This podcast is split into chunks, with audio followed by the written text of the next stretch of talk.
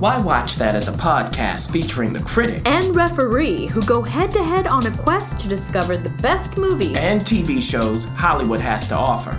Expect the unexpected from the critic. While nothing gets past the ref. We do all the work. So you don't have to. Welcome, Welcome to, to Why Watch That. that.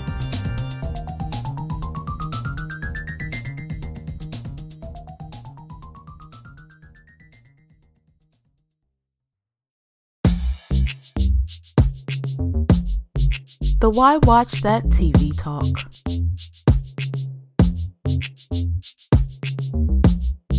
Oh, we're back. and we're back with the barrage of quick hits, is what I'm told. yes, this is another TV talk. We listen, we took a vacation, but TV didn't take a vacation. Mm. So, what we're gonna do is we're gonna race like lightning through these TV shows. We've got some series premieres, a lot of them, and we've got some season premieres. We want to talk to you about it, tell you about it. So hold on, buckle up. Here we go. Are you ready, critic? I I hope so. Well, you better dust off them uh, crusty heels from walking on the beaches. Yes the beaches of sand, dust them off, because you are going to be running through this. Let's start with CBS. Now, we always have to make it clear we're talking about CBS, not CBS Access. Blood and Treasure is making its series debut uh, with about 13 episodes. You can catch it on CBS now. The question is, do you want to? Mm, well, it's CBS's attempt to provide mindless entertainment for the summer, and they've succeeded with the mindless part. Now, the story is about the discovery of Antony's and Cleopatra's long lost tomb, which leads to the abduction of an antiquities expert by terrorists and sparks an international search for her and her discovery by a former FBI agent who now hunts down stolen art and his former girlfriend, who's now a sophisticated thief. And their hunt is financed by a wealthy man played by John Larroquette. But none of that really matters because anyone who watches this will likely do so just to have something on in the background, which I guess counts for something.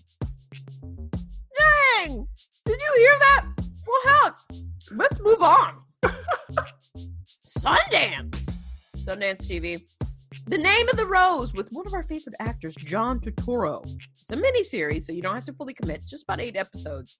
Do tell us about The Name of the Rose. Well, John plays William of Baskerville, a Franciscan friar who's like Sherlock Holmes if he lived during the 14th century and were thrust into a setting that's comparable to something out of The Last Kingdom or Vikings. Yeah, and the cast is composed of some familiar and experienced actors, including, along with Turturro, Rupert Everett, the missing's Tchéky Karyo, and Michael Emerson, among others whom you may recognize when you see them. Hmm. However, while the name of the rose tries to keep things moving, its writing just isn't up to the task. So you should watch this only if you're interested in seeing what Turturro can conjure up in a grittier sort of period piece, seemingly all on his own. Oh, I would love to see John Turturro in period. Moving on to Netflix now. This is hot all over everybody. Everybody's talking about what if. Yes, Renee Zellweger is back, but she's on TV. It's an anthology. You can binge it all because it's on Netflix. But the question is, do we want to? I don't know. She's giving me some like Sharon Stone esque basic instinct kind of thing going on, especially in the advertisements. What, what what what is going on with What If? Yeah, and that's absolutely right. Now, uh, there's a woman played by Renee. She looks out on night ta- nighttime San Francisco, and she records what sounds like a manifesto. Now, her name is Anne Montgomery, and she's a venture capitalist who talks like a deranged life coach. Okay. Then we find out that what she was saying has turned into a book a year later, and we find out that she's had some sort of effect, and it ain't a good one, on Lisa Ruiz Donovan, who's the founder of a biotech startup that's in need of a major investment. It's personal for Lisa, and it's personal for her husband, Sean, who's an EMT and bartender. And one night, after he asks for any last calls at the bar, Anna's there, which leads to her making the couple an indecent proposal that they can't refuse. But what will be the consequences of going through with Anne's outrageous offer? And will Lisa and Sean be able to withstand its aftermath? Plus, they have friends and family who uh, might wind up being collateral damage. And with that, here's my suggestion to you. If you like all things bonkers, then What If might appeal to you. And to find out whether that's the case, all you need to do is watch until a little over halfway through its first episode until you get to a fire. And if you're still interested after seeing that, then have at it. Otherwise, just know that this is what appears to be an incoherent spawn of the Devil's Advocate and Chicago Fire, along with whatever else you want to throw in. Uh, uh, even 666 Park Avenue comes to mind. Oh my God. But at least it's not boring. you know, it's not boring. and Renee Zellweger seems to be enjoying uh, playing a character who just might be the devil. I don't know. Ooh, speaking of the devil, you Oh. did this on purpose. Good Omens on Amazon. Mm, It- uh, now, look, you got an angel, you got a devil. mhm. The question is, who you gonna let rule? Who you gonna let take over? Very familiar cast. Should we watch this? It's only six episodes. That's right. And supposedly they are not doing any more seasons. I like when that happens. hmm Now, at the beginning of Good Omens, God, who's voiced by Frances McDormand, decides to get the record straight on a few things, such as how the universe came to be and what the point of it all is. And then we're taken to the beginning of mankind. So it's all about Adam and Eve and that serpent. But just who or what was that serpent really? Well, it's a demon named Crawly or Crowley, depending on the timeline. Mr. Crowley. and this demon, who's played by David Tennant, is of the irreverent sort. Nothing's that big of a deal. Now, his angel counterpart is Aziraphale, who's played by Michael Sheen. And all Aziraphale can worry about is whether he made some sort of mistake in giving Adam and Eve fire to help them on their journey out of the Garden of Eden. Never mind that they've been banished and that they, along with all of mankind, will face innumerable hardships from now to the end. Hmm. Then we shuttle forward to the 21st century, and a momentous occasion is about to commence. The Antichrist is on his way. Oh, dear God. Pull, pull. Now, interestingly enough, it's up to Crowley to ensure that the Antichrist baby is given to the satanic nuns to be foisted upon an unsuspecting yet politically important couple. What? But do you think things go along along the way they want to? Do they go according to plan? Also, Crowley's not alone in receiving an important duty because Aziraphale is also tasked, and he's tasked, by the way, by Jon Hamm's snooty Archangel Gabriel, with keeping an eye on Crowley and the babe. And from there, Crowley and Aziraphale actually team up to try to stop the coming of Armageddon Mm. because they both like their lives on Earth just the way they are. Thank you very much. But they might not have the right information. And if you think that sounds like fun, then Good Omens should do a good enough job of entertaining you. It's based on Terry Pratchett's and Neil Gaiman's novel, so it's a cheeky and fantastical take on the story of the end times.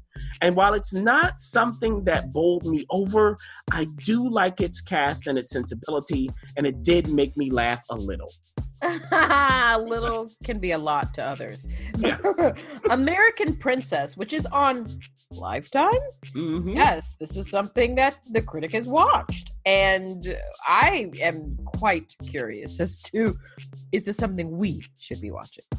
Well, Amanda is an oh so privileged bride to be, and it's her wedding day. Hmm. Her sister's a snooty annoyance, and her mom's even worse. But when Amanda discovers that her soon to be husband is getting it on with someone not named Amanda, Uh oh. she hightails it away from her life as a pampered princess and into a Renaissance fair. Oh, Yeah. okay. Yeah. But of course, she has no idea of what a Renaissance fair is. However, while at said fair, she shows that she knows a thing or two about Eliz- Elizabethan times, okay?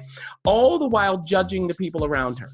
But she might want to reserve that judgment for herself because they're the happy ones, not her. So, what do you think happens from there, huh?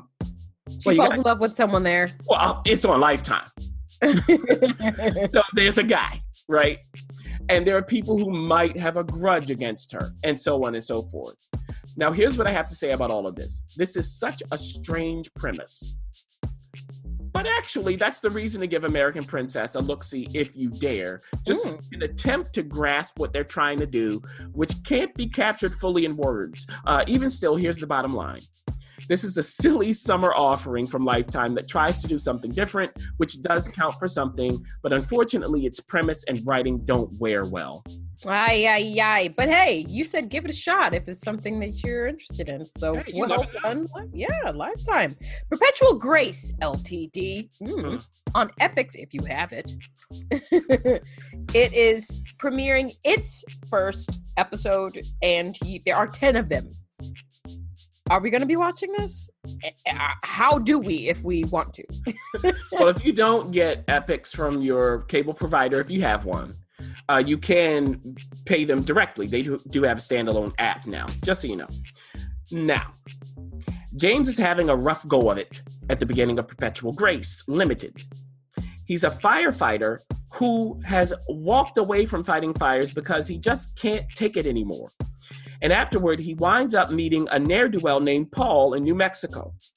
And Paul has a proposition for him. Uh-oh. If James helps Paul steal 4 million smackaroonies from Paul's parents, then James can have half of the money.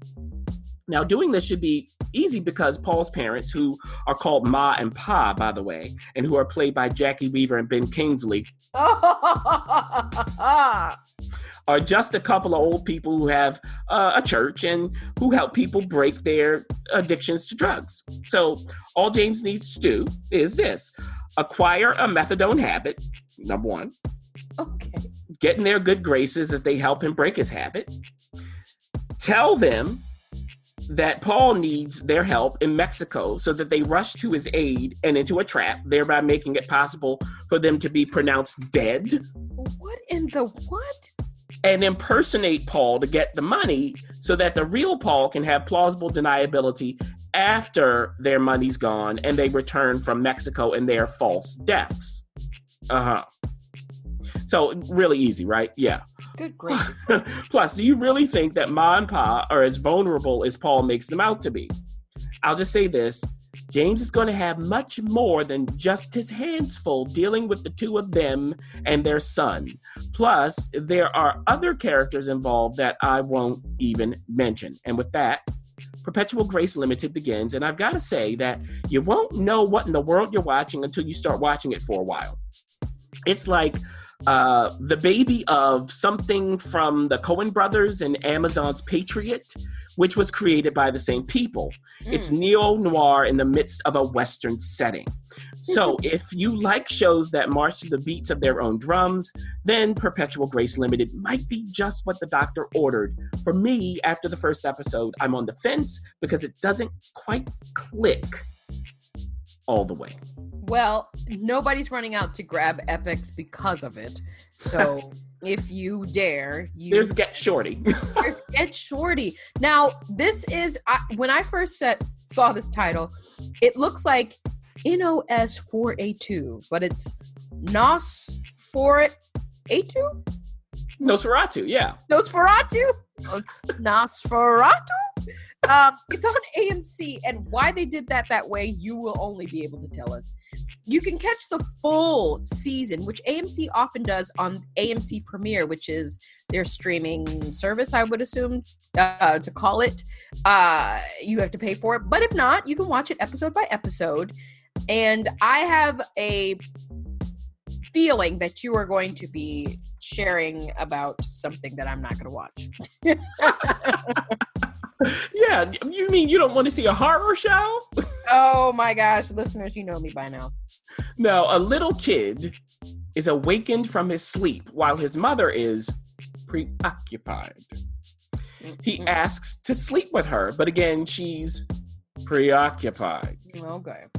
Then, sometime later, the kid is lured into a vintage British car by the promise of presents. And in that car, as he witnesses the slaughter of his mother, Oh.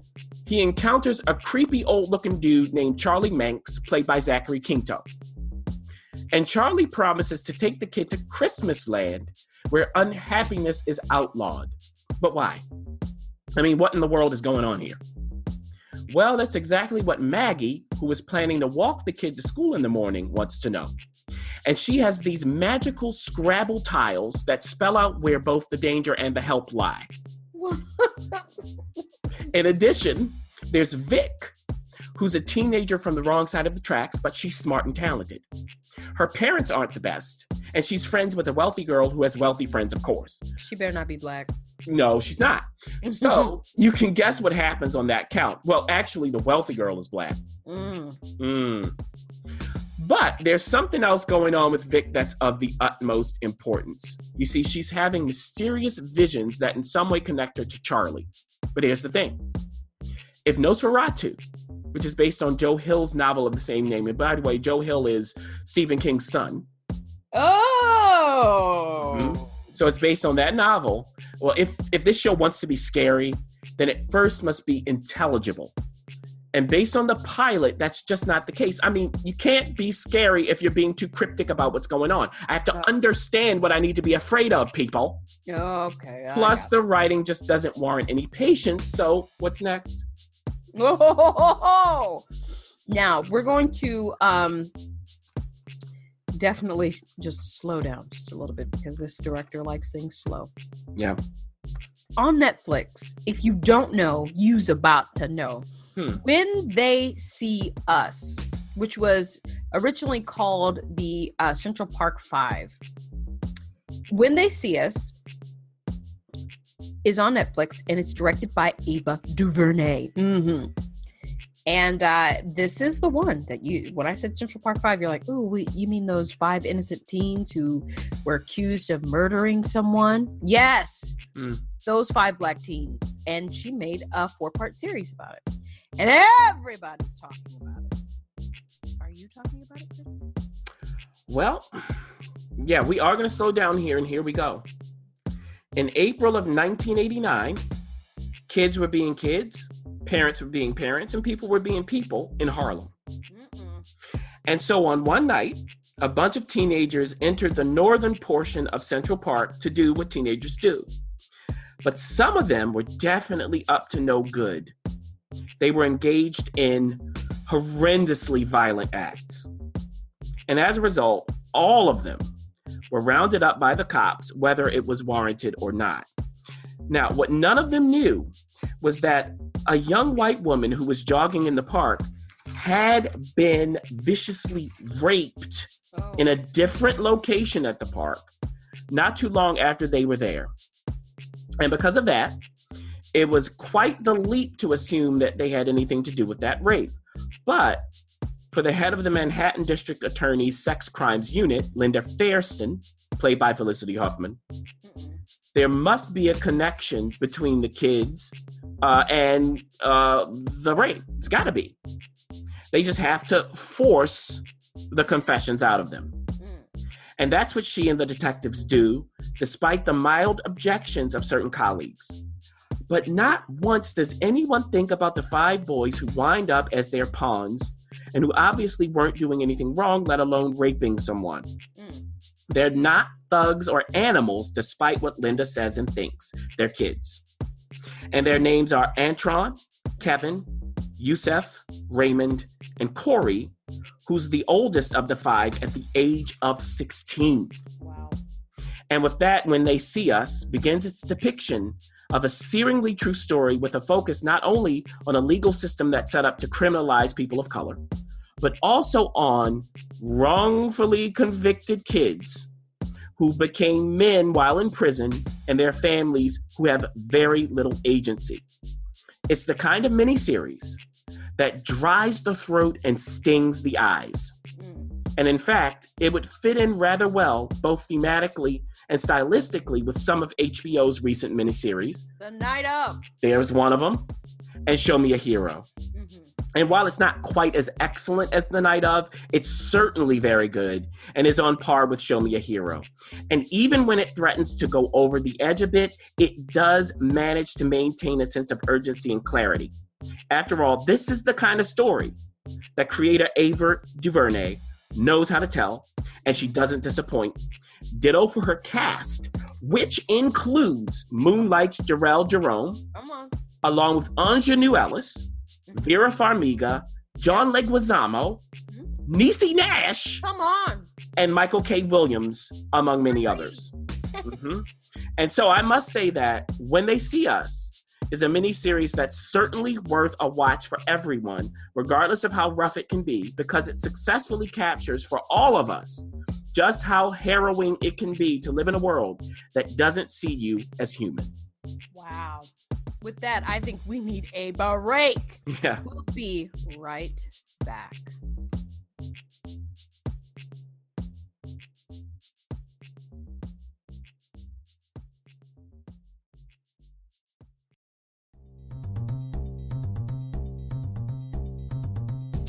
Thanks for listening. For additional resources, visit whywatchthat.com. Good idea, and we'd love to hear from you. So go ahead and leave comments, feedback, and you can rate us on iTunes. We'll see you next week. See you.